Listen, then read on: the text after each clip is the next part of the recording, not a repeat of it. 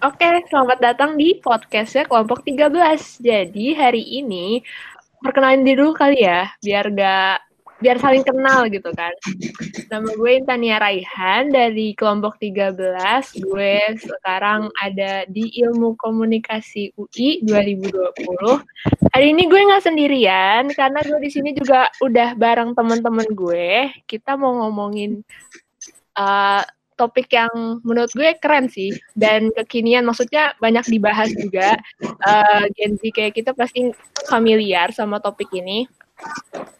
Sebelumnya teman-teman tolong dong uh, dinyalain terus sapa pendengar kita hari ini.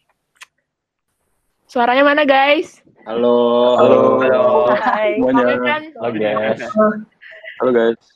Hai. Jadi gue hari ini nggak sendirian, sekitar berberapa nih, bersembilan gue. Terus kita Google Meet. Hari ini kita mau ngomongin uh, topiknya itu mental health. Nah, topiknya ini tuh sesuai juga sama isu uh, sospollingnya uh, P S A K tahun dua ribu dua puluh. Gitu guys. Tapi mental health-nya ini kita mau lebih spesifik lagi. Kita mau ngebahas tentang apa ya?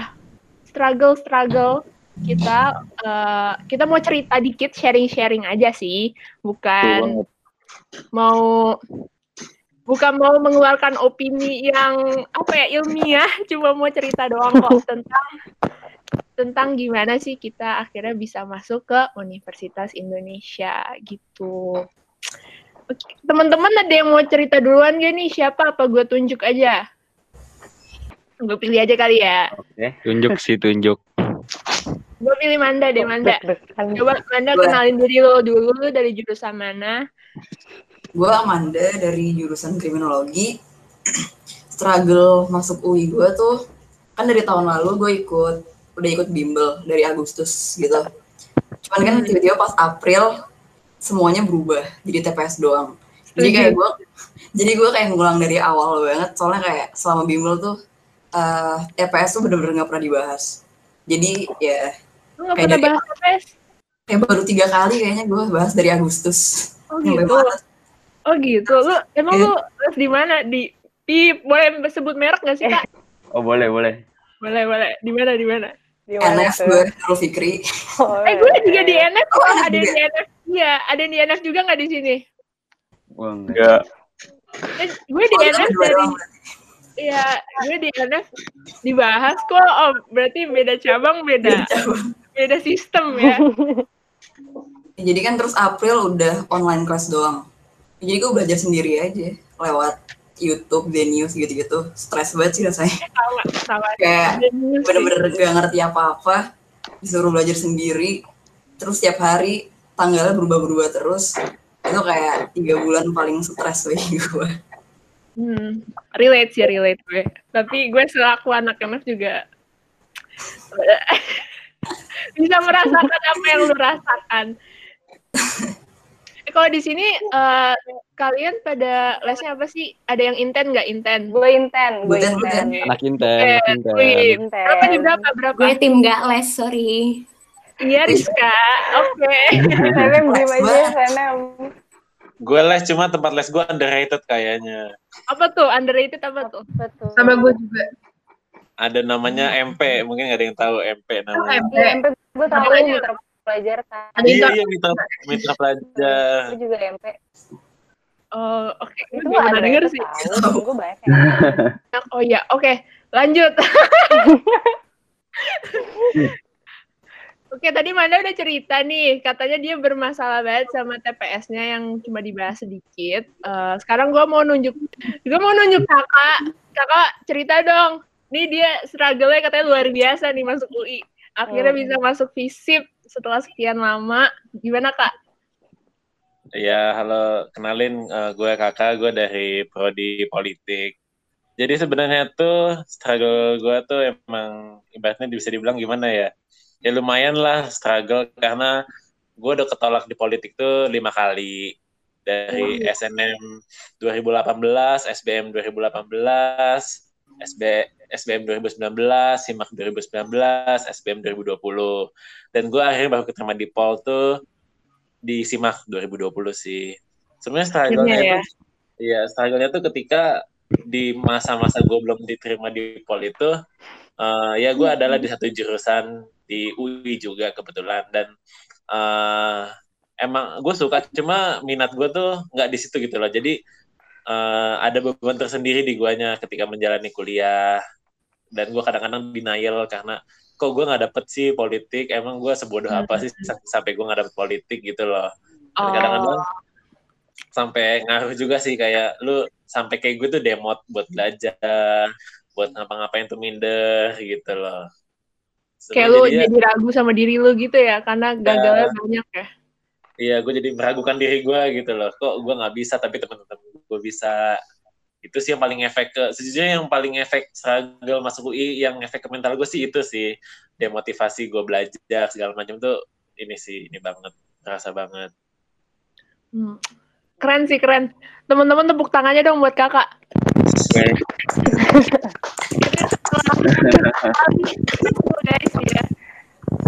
Keren, keren. Salut, salut. Uh, selanjutnya kita ke siapa ya? Hmm, Dika deh, Dik. Coba cerita-cerita sebagai buten. Gua Andika dari jurusan Sosiologi FISIP.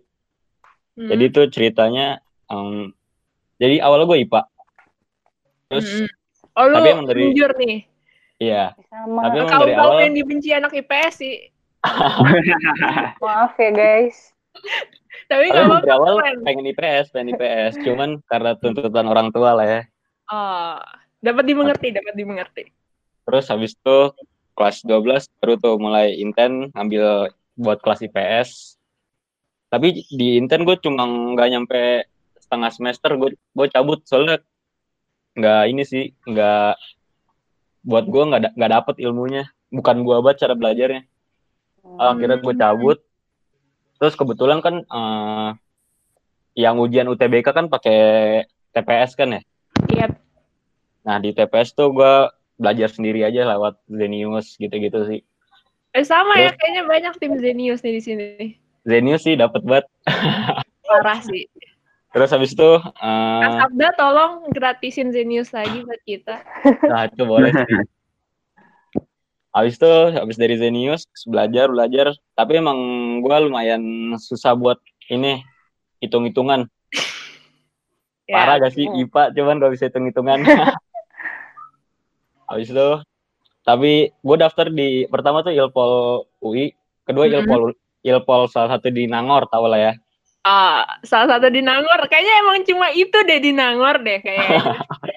Nah terus abis itu ternyata nggak dapet tuh, hmm. akhirnya coba simak kan. Hmm.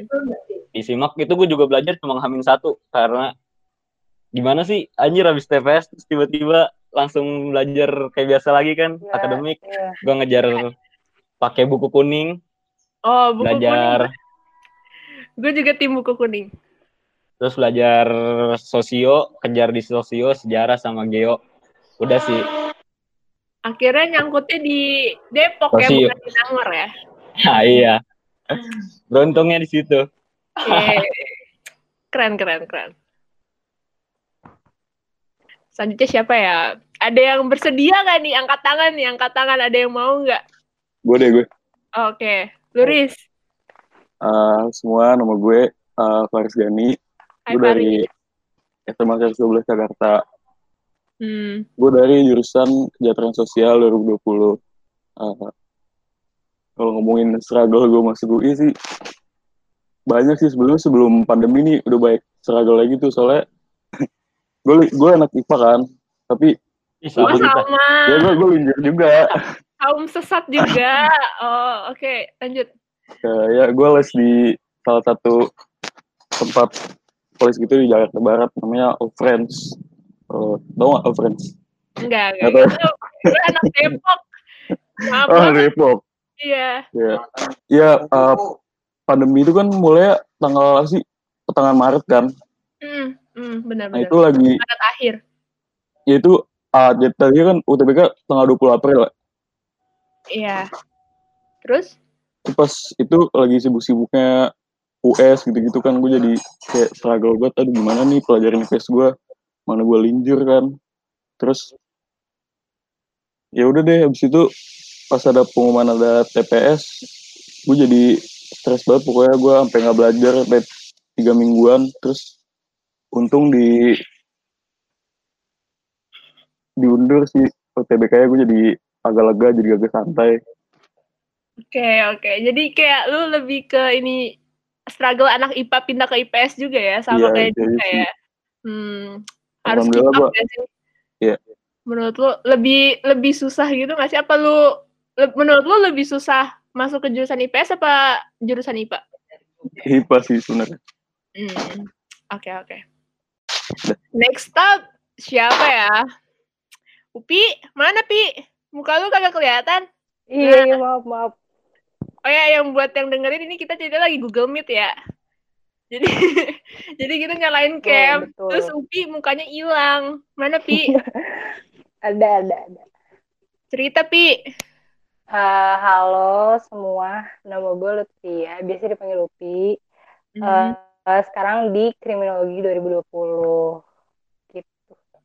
Ya jadi gue tuh sebenarnya sama, gue linjur juga guys. Jadi jadi gue tuh awal I P A, terus pas gue les, kayak lama-lama gue ngerasa, ih gue nggak bisa nih ngejar yang I P A, kayak makin lama makin nggak bisa aja loh di otak gue.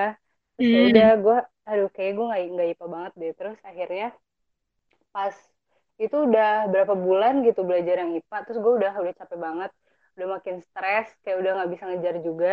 Akhirnya gue pindah, terus ya gitulah lihat-lihat jurusan kayaknya kriminologi kayak seru banget gitu kan. Saya udah gue linjur. Terus pas udah belajar, gue kan uh, kayaknya kalau orang yang linjur tuh apa ya, T P S tuh nggak dipentingin gitu kan. Hmm. Kayak ya udah sih bahasa Indonesia doang gitu loh. Jadi gue nggak yang terlalu merhatiin T P S banget. Terus pas tiba-tiba diganti tesnya jadi T P S doang kan kayak langsung shock banget gitu kan. Jadi yeah, yeah. Oh, gila sih, itu langsung stres banget gue. Terus udah pas S B M gue gak dapet, terus jadi makin stres banget lah pokoknya. Oh gila, gue kayak udah berbulan-bulan belajar T P S doang, terus tiba-tiba S B M gak dapet kan kayak ih stres banget kan. Terus udah pas simak uh, apa si tesnya tuh campur lagi kan sama T K A. Jadi gue udah berbulan-bulan gak belajar T K A, terus belajar T K A lagi. Kayak gila gue udah, udah pasrah banget. Terus akhirnya alhamdulillah keterima. Iya, nyangkut di klinik. Tapi itu gue gila, itu stres terparah gue kayaknya berbulan-bulan itu. Lu stresnya tuh kalau stres biasanya kenapa sih, gak bisa tidur kah atau kayak mood lu swing ya, gitu? Iya, ngaruh ke mood sih, kayak di uring-uringan gitu lah biasanya, apa sih? Jadi gak mood ngapa-ngapain, terus kayak perasaan tuh penuh banget pikirannya gitu loh. Iya, ya, paham. Oke. Okay. Siapa ya? Gue mau nyimpen cerita Rizqa terakhir, karena dia katanya struggle-nya paling susah dah, pokoknya dibanding semuanya gitu. Gue mau uh, Shanin deh. Shanin. Coba open mic-nya dulu. Oke, sip. Dah. Sapa pendengarmu hari ini. Halo, pendengar podcast Kelompok tiga belas. Nah, Uh, kenalin, nama gue Shanin, uh, dari jurusan Ilmu Hubungan Internasional. Uh, kalau ditanya struggle gue masuk U I, itu udah dari awal tahun gue masuk S M A. Hmm. Kan gue di S M A tiga puluh empat nih. Itu tuh pas gue masuk tuh gue bener-bener culture shock banget. Walaupun kayak gue udah tahu nih, denger orang-orang bilang kayak tiga puluh empat tuh susah banget, kayak banyak banget tugasnya, bla bla bla. Terus akhirnya gue kelasnya bukan? S M P gue delapan puluh lima. Oh. Merasakan struggle itu loh. Kayak, berarti lingkungan lu kayak ngambis banget gitu ya? Ngambis banget. Jadi kayak pas awal pas dulu tuh orang-orang udah pada tahu mau jadi apa, kayak ada yang mau jadi eh jurusan akuntansi lah, terus habis itu hukum lah. Terus kayak orang-orang udah pada tahu. Gue tuh sendiri nggak tahu karena pertama kali tuh gue pengen banget masuk I P A kan. Hmm. Tapi S M P gue tuh nggak cukup, kayak okay. Ya tiga koma enam tuh jadinya kelempernya ke I P S kan. Udah akhirnya gue mikir apa gue linjur aja ya pas ada tes gitu kan, pas aku. Terus gue udah daftar nih uh, tes linjur itu. Oh, pas tapi S M A. Pas, pas S M A, pas kelas sepuluh banget gitu. Pas uh, hari H justru gue malah kayak eh gue usah ikut tes deh hari ini gitu. Terus gue bener gue nggak tahu kenapa kayak hari itu tuh gue kayak ya udahlah gue uh, berusaha survive di I P S aja gitu. Hmm. Terus orang kayak teman-teman gue kan di I P A semua tuh, Shanin kenapa lo nggak jadi linjur, bla bla bla. Kan kita nggak bareng bla bla bla gitu kan. Karena gue emang nyasar sendiri di I P S gitu kan. Hmm. Terus gue kayak bilang ya udahlah I P S aja nggak apa-apa gitu. Terus gue kayak sedih gitu kan, gue kepisah sama teman-teman gue. Terus gue harus ngejalanin sendiri dunia keper-I P S-an itu. Terus akhirnya ya udah gue berusaha survive. Terus gue fokus bla bla bla. Terus ya udah akhirnya bisa uh, masuk kuota dan bisa terima di H I. Alhamdulillah. Alhamdulillah. Tapi ya berarti gitu ya, struggle lu tuh justru menerima keadaan lu yang tadi pengen banget I P A. Bener banget. Kayak ya udahlah menerima kenyataan aja kayak gimana caranya kita bisa survive apa yang kita punya aja sih. Kece, kece. Oke. Okay. Oke, gue mau ke Geni deh. Hai Geni. Halo, halo. Oke. Okay. Halo. Okay. Ini bapaknya uh, baru bangun nih guys. Iya. Oke, okay, perkenalin nama gue Geni. Gue jurusan kriminologi sekarang di U I, baru masuk. Gue baru bangun, jadi kalau gue gimana-gimana maafkan aja ya. Jadi kalau perjuangan gue, gue menganggap kalau perjuangan gue tuh mungkin rada berbeda sama mayoritas orang anak-anak di sini, anak di kelompok ini. Soalnya gue, gue tuh di S M A gue lulus jurusan I P S, tapi gue selalu pengen ke jurusan I P A. Oh, kebalik. Kebalik. Jadi uh, gue tuh. Tapi sorry sorry sebelumnya, kenapa lu S M A-nya nggak I P A? Karena waktu itu nilai gue jelek banget. Pas, oh, jadi pas nilai ya. Pas uas atau nilai gue nggak cukup, jadi gue dipindahin ke I T S. Hmm, oke okay, oke. Okay. Uh, jadi pokoknya pas awal-awal masuk S M A tuh gue bener-bener nggak tahu gue mau jurusan apa, gue bahkan nggak mikirin, gue gue santai aja gitu loh. Terus pas kayak tengah-tengah di S M A teman gue kayak ngajak gitu, eh uh, coding coding gitu apa segala macam. Jadi gue kayak mulai tertarik coding juga kan. Terus gue nyari-nyari tentang coding, gue mulai penasaran kayak akhir-akhir kelas, eh akhir-akhir S M A tuh gue mulai nyari tentang coding. Ada satu jurusan Sistem Informasi, itu kayak coding tapi lebih friendly ke I T S soalnya ada ekonomi dan bisnisnya gitu kan. Jadi gue mikir ah kayak gue bisa nih gitu. Itu di univ mana tuh? Itu di di U I ada, bahkan U I ada. Oh, di U I ada. I T B ada, I T S okay. Ada kayak gitulah. Nah, gue coba daftar Sistem Informasi dan satu-satunya di pikiran gue tuh Sistem Informasi, dan gue uh, cadangan gue bahkan di ada perguruan uh, guru, perguruan tinggi swasta itu juga Sistem Informasi gitu kan. Hmm. Nah, tapi yang gue nggak tahu, uh, pokoknya yang gue yang gue utama gue pengen masuk itu Sistem Informasi U I gitu, yang di pikiran gue itu. Soalnya S B M kan udah nggak bisa kan lintas jurusan. Iya. Yeah, nah, yeah. Jadi pas gue masuk, uh, pas gue daftar Simak, gue baru tahu kalau lo harus uh, Simak. Karena gue mikirnya awalnya kalau Sistem Informasi, oh paling nggak cuma matematika sama ekonomi gitu misalkan. Dan hmm. gue nggak tahu kalau ternyata Simak bener-bener harus satu pelajaran I P A, satu pelajaran I P S.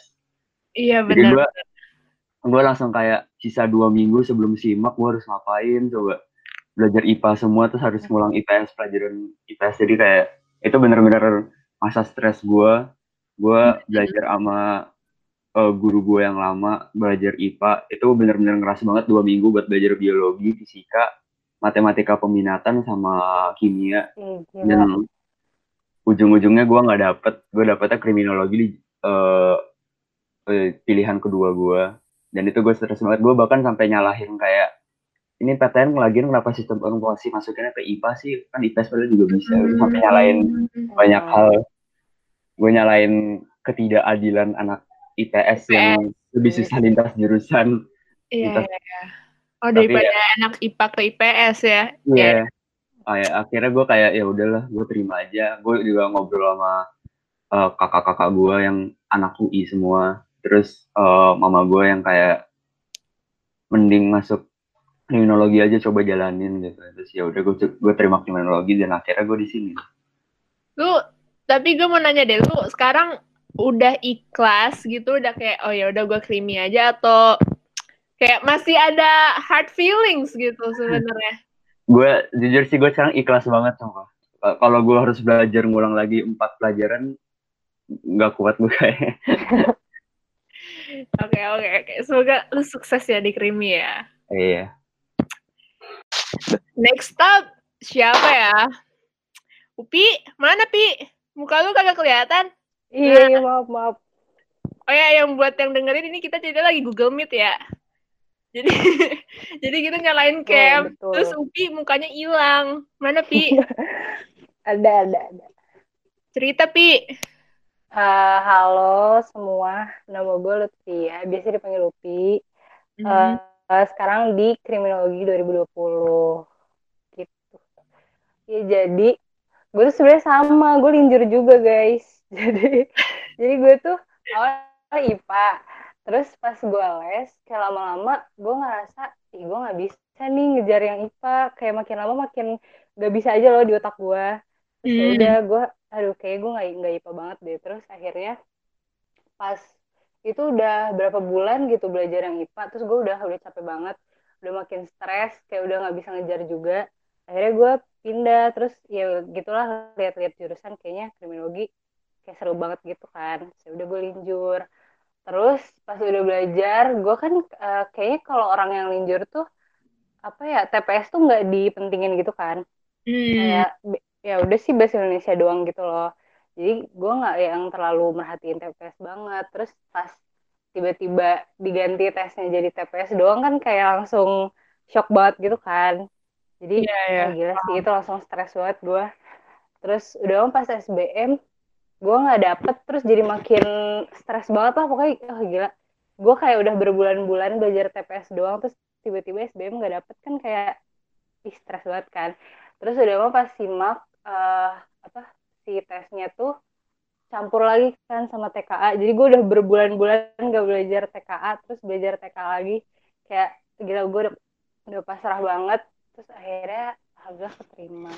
Iya, nyangkut itu, itu tapi itu gue gila itu stres terparah gue kayaknya berbulan-bulan itu.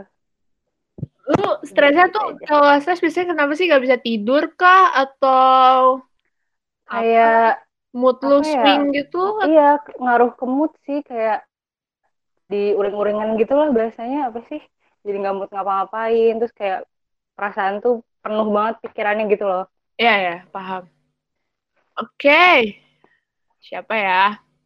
Gue mau nyimpen cerita Rizqa terakhir, karena dia katanya struggle-nya paling susah dah pokoknya dibanding semuanya gitu.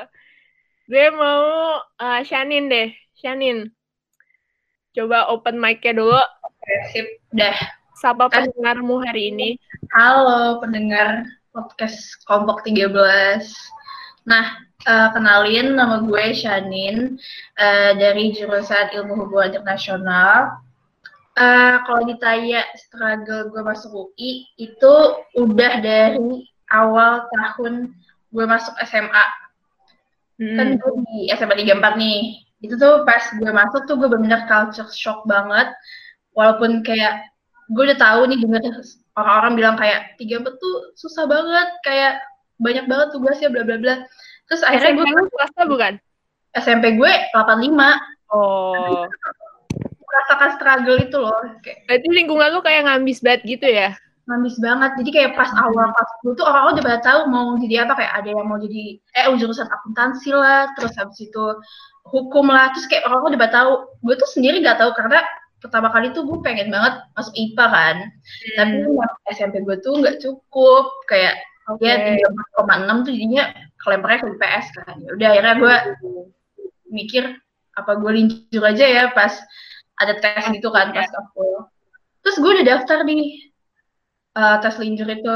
Oh, pas tapi S M A. pas pas S M A pas kelas sepuluh banget gitu pas Uh, hari H, justru gue malah kayak, eh, gue usah ikut tes deh hari ini gitu. Terus gue bener, gue gak tahu kenapa.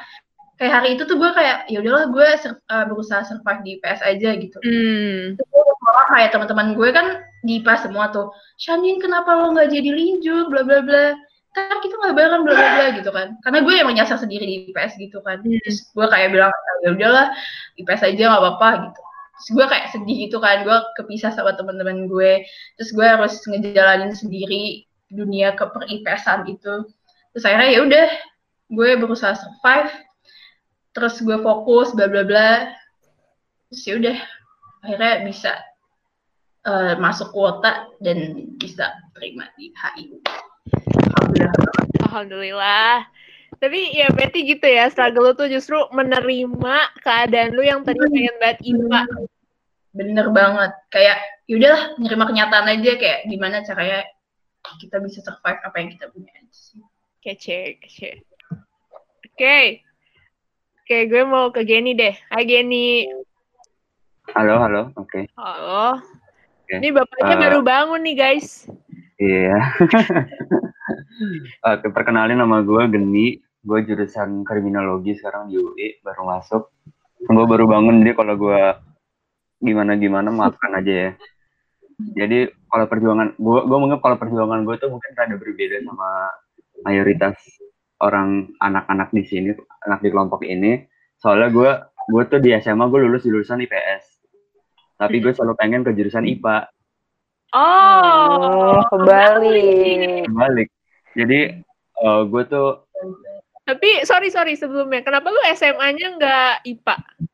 Karena waktu itu nilai gue jelek banget. Pas oh, jadi pas ada nilai ya. Pas uas semester satu nilai gue nggak cukup, jadi gue dipindahin ke I T S. Hmm, oke okay, oke. Okay. Uh, jadi pokoknya pas awal-awal masuk S M A tuh gue bener-bener nggak tahu gue mau jurusan apa, gue bahkan nggak mikirin, gue gue santai aja gitu loh. Terus pas kayak tengah-tengah di S M A teman gue kayak ngajak gitu, eh uh, coding coding gitu apa segala macam. Jadi gue kayak mulai tertarik coding juga kan. Terus gue nyari-nyari tentang coding, gue mulai penasaran, kayak akhir-akhir kelas eh, akhir-akhir S M A tuh gue mulai nyari tentang coding. Ada satu jurusan sistem informasi, itu kayak coding tapi lebih friendly ke I T S, soalnya ada ekonomi dan bisnisnya gitu kan. Jadi gue mikir, ah kayak gue bisa nih gitu. Itu di univ mana tuh? Itu di di U I ada, bahkan U I ada. Oh, di U I ada. I T B ada, I T S okay. Ada, kayak gitulah. Nah, gue coba daftar sistem informasi dan satu-satunya di pikiran gue tuh sistem informasi, dan gue Uh, cadangan gue bahkan di ada perguruan uh, guru, perguruan tinggi swasta itu juga sistem informasi gitu kan. Hmm. Nah tapi yang gue nggak tahu, uh, pokoknya yang gue yang gue utama gue pengen masuk itu sistem informasi U I gitu, yang di pikiran gue itu. Soalnya S B M kan udah nggak bisa kan lintas jurusan. Iya. Yeah, nah yeah. Jadi pas gue masuk uh, pas gue daftar Simak, gue baru tahu kalau lu harus uh, Simak. Karena gue mikirnya awalnya kalau sistem informasi, oh paling nggak cuma matematika sama ekonomi gitu misalkan. Dan hmm. gue nggak tahu kalau ternyata Simak bener-bener harus satu pelajaran I P A, satu pelajaran I P S. Iya benar. Jadi gue, gue langsung kayak sisa dua minggu sebelum Simak gue harus ngapain, coba belajar I P A semua, terus harus ngulang I P S, pelajaran I P S. Jadi kayak itu bener-bener masa stres gue. Gue belajar sama Uh, guru gue yang lama, belajar I P A itu benar-benar ngeras banget, dua minggu buat belajar biologi, fisika, matematika peminatan sama kimia. Mm, yeah. Dan ujung-ujungnya gue nggak dapet, gue dapetnya kriminologi di uh, uh, pilihan kedua gue, dan itu gue stres banget. Gue bahkan sampai nyalahin kayak ini P T N ngelagiin kenapa sistem informasi masuknya ke I P A sih, kan I P S padahal juga bisa. Mm. Sampai nyalain mm. banyak hal, gue nyalain ketidakadilan anak I T S, I T S yang lebih susah lintas jurusan. Iya. Yeah. Oh daripada ya, anak I P A ke I P S ya. Iya. Yeah. Yeah. Oh, ya. Akhirnya gue kayak ya udahlah, gue terima aja. Gue juga ngobrol sama uh, kakak-kakak gue yang anak U I semua. Terus uh, mama gue yang kayak mending masuk kriminologi aja, coba jalanin gitu. Terus ya udah gue gue terima kriminologi, dan akhirnya gue di sini. Lu tapi gue mau nanya deh, lu sekarang udah ikhlas gitu, udah kayak oh ya udah gue krimi aja, atau kayak masih ada hard feelings gitu sebenarnya? Gue jujur sih gue sekarang ikhlas banget sama. Kalau gue harus belajar ngulang lagi empat pelajaran, nggak kuat gue kayak. Oke oke oke, semoga lu sukses ya di krimi ya. Iya. Nih gue gue save cerita terakhir dari Mbak Rizqa. Halo Mbak Rizqa, sapa dong pendengarnya. Halo, gue Rizqa dari Sosio. Mm-mm. Jadi kalau gue masuk dari S N M, mm-mm, yang kata orang-orang berarti perjuangannya lima semester di S M A. Mm-mm. Jadi dari awal S M A itu gue udah tahu sih gue mau kemana. Gue bahkan dari S D gue udah pengen psiko U I, psikologi ya bukan sosio. Eh. Nah, tapi gue nggak ngelakuin apa-apa gitu selama S M A biar bisa S N M. Padahal orang tua gue selalu mengarahkan gue untuk S N M karena kakak gue juga S N M gitu. Hmm. Tapi gue ya ngejalanin S M A gue biasa-biasa aja, gue nggak ambis, gue nggak pernah nyatet selama S M A tuh, binder-binder tuh nggak ada di gue. B T W guys, terus, for your information, Rizqa tuh dibilang tadi katanya dia tuh masuk U I effortless.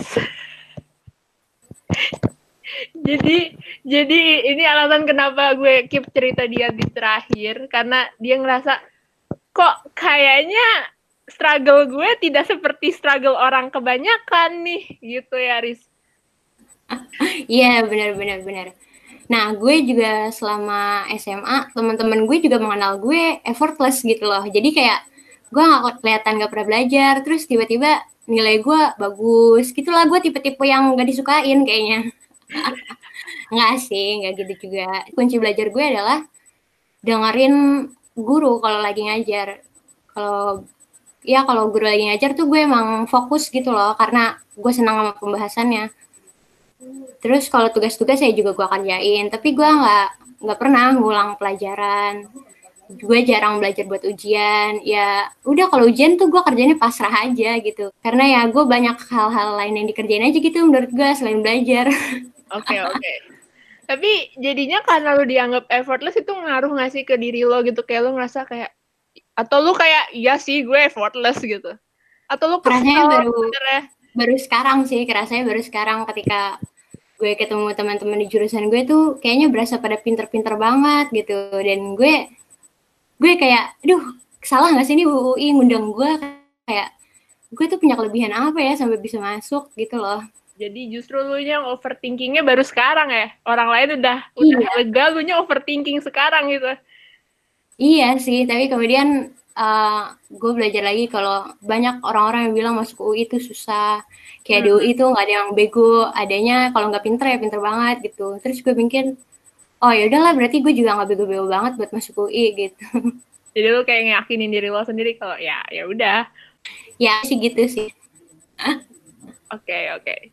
Jadi kan tadi uh, teman-teman udah cerita tentang struggle-nya di U I nih, mau akhirnya sampai ke titik ini bisa ada di U I. Bukan struggle di U I, struggle masuk U I ini kita belum pernah belajar guys, by the way.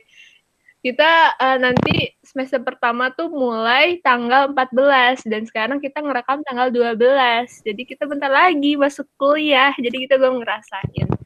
Nah, mungkin buat terakhir nih, gue mau nanya satu-satu, mungkin uh, kalian bisa nggak ngasih tips kalau kalian lagi stres atau ngerasa overthinking, atau ya pokoknya ngerasa mood swing gitulah, pokoknya bad mood gitu. Ada tips ya nggak supaya kalian bisa menghadapi itu semua? Coba dari Upi. Nah, gue sebenarnya uh, apa ya? Gue yakin kalau misalnya kayak stres atau ya overthinking kayak gitu-gitu tuh pasti awalnya, kalau gue pasti awalnya tuh karena ngerasa gue tuh nggak bisa, atau kayak uh, orang-orang tuh pasti jauh lebih hebat dari gue atau kayak apalah. Jadi pasti awalnya tuh karena pesimis atau kayak ngerasa pasti gue nggak bisa gitu. Jadi kayaknya uh, biar gue nggak stres atau biar gue nggak overthinking, pasti gue tuh harus kayak relax gitu, terus Uh, coba ngeyakinin diri sendiri kalau gue tuh pasti bisa, dan kalau misalnya emang udah rezekinya gue di U I pasti bisa aja masuk gitu. Oke okay, oke okay. Berarti uh, ya, lu ya. Ini ya lebih kayak nenangin uh. pikiran dan hati lu gitu ya. Oke okay, oke okay. Kalau Rizqa gimana kak untuk mengurangi stres lu? Walaupun kayaknya lu happy-happy aja sih, tapi lu, gue yakin lu pasti punya struggle sendiri. Healing gue itu gue baca cerita-cerita orang, atau gue kayak ngajak temen gue, eh cerita dong cerita, gue mau dengar. Karena biasanya dari cerita orang tuh lu bakal nemuin sudut pandang yang baru, yang bakal bikin lu tuh lebih bersyukur, lebih oke okay, ini hidup gue, itu hidup orang, dan kita semua punya masalahnya masing-masing, dan kita juga akan menyelesaikannya dengan cara kita sendiri gitu loh.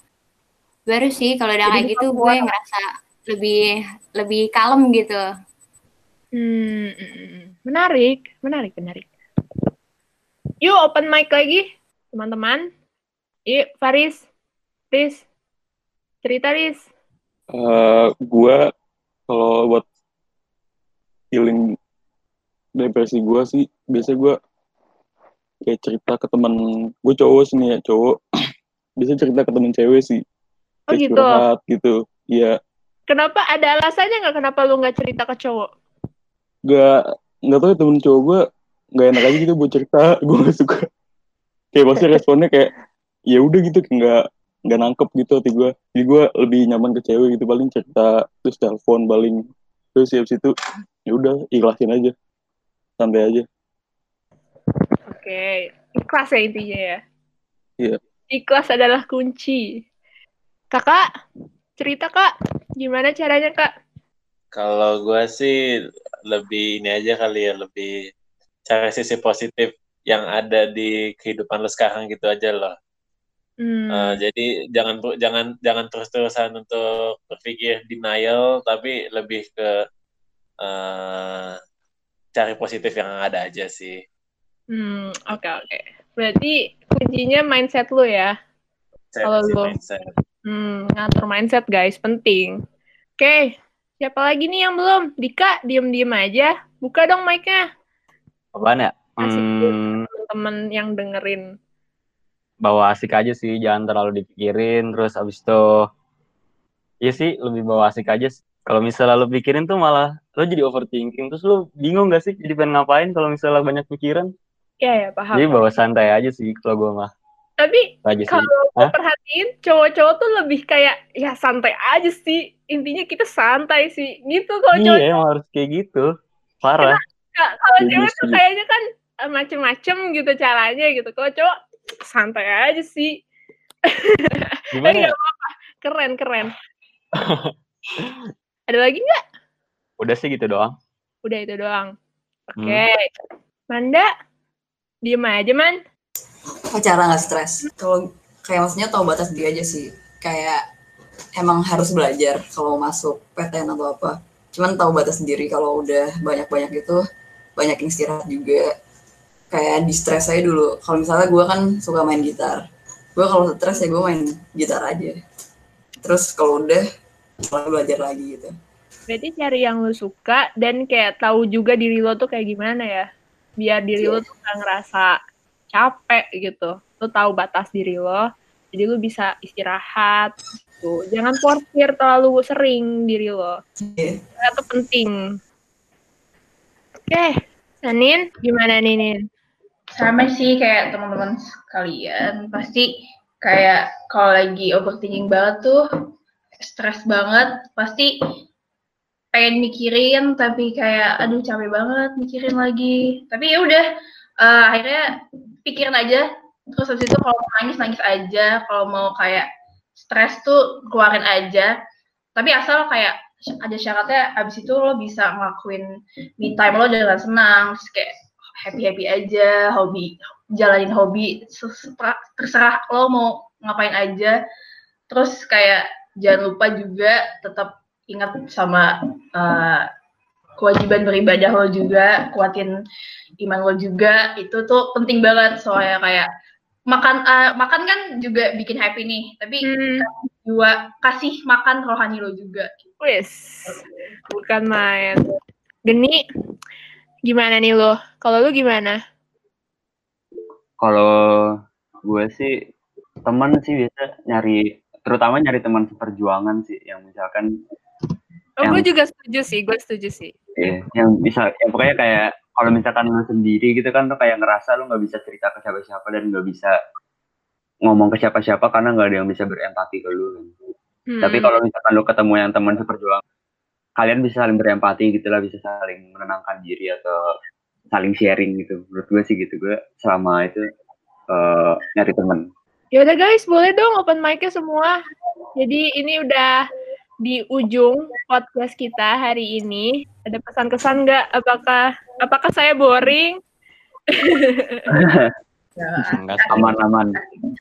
Oke. Okay. Jadi oke, okay, sekian podcast kita hari ini. Sesi kita ngomongin mental health. Jadi semoga di lain kesempatan kita bisa bikin podcast lagi. Amin. Gak tahu sih. Mungkin gitu ya.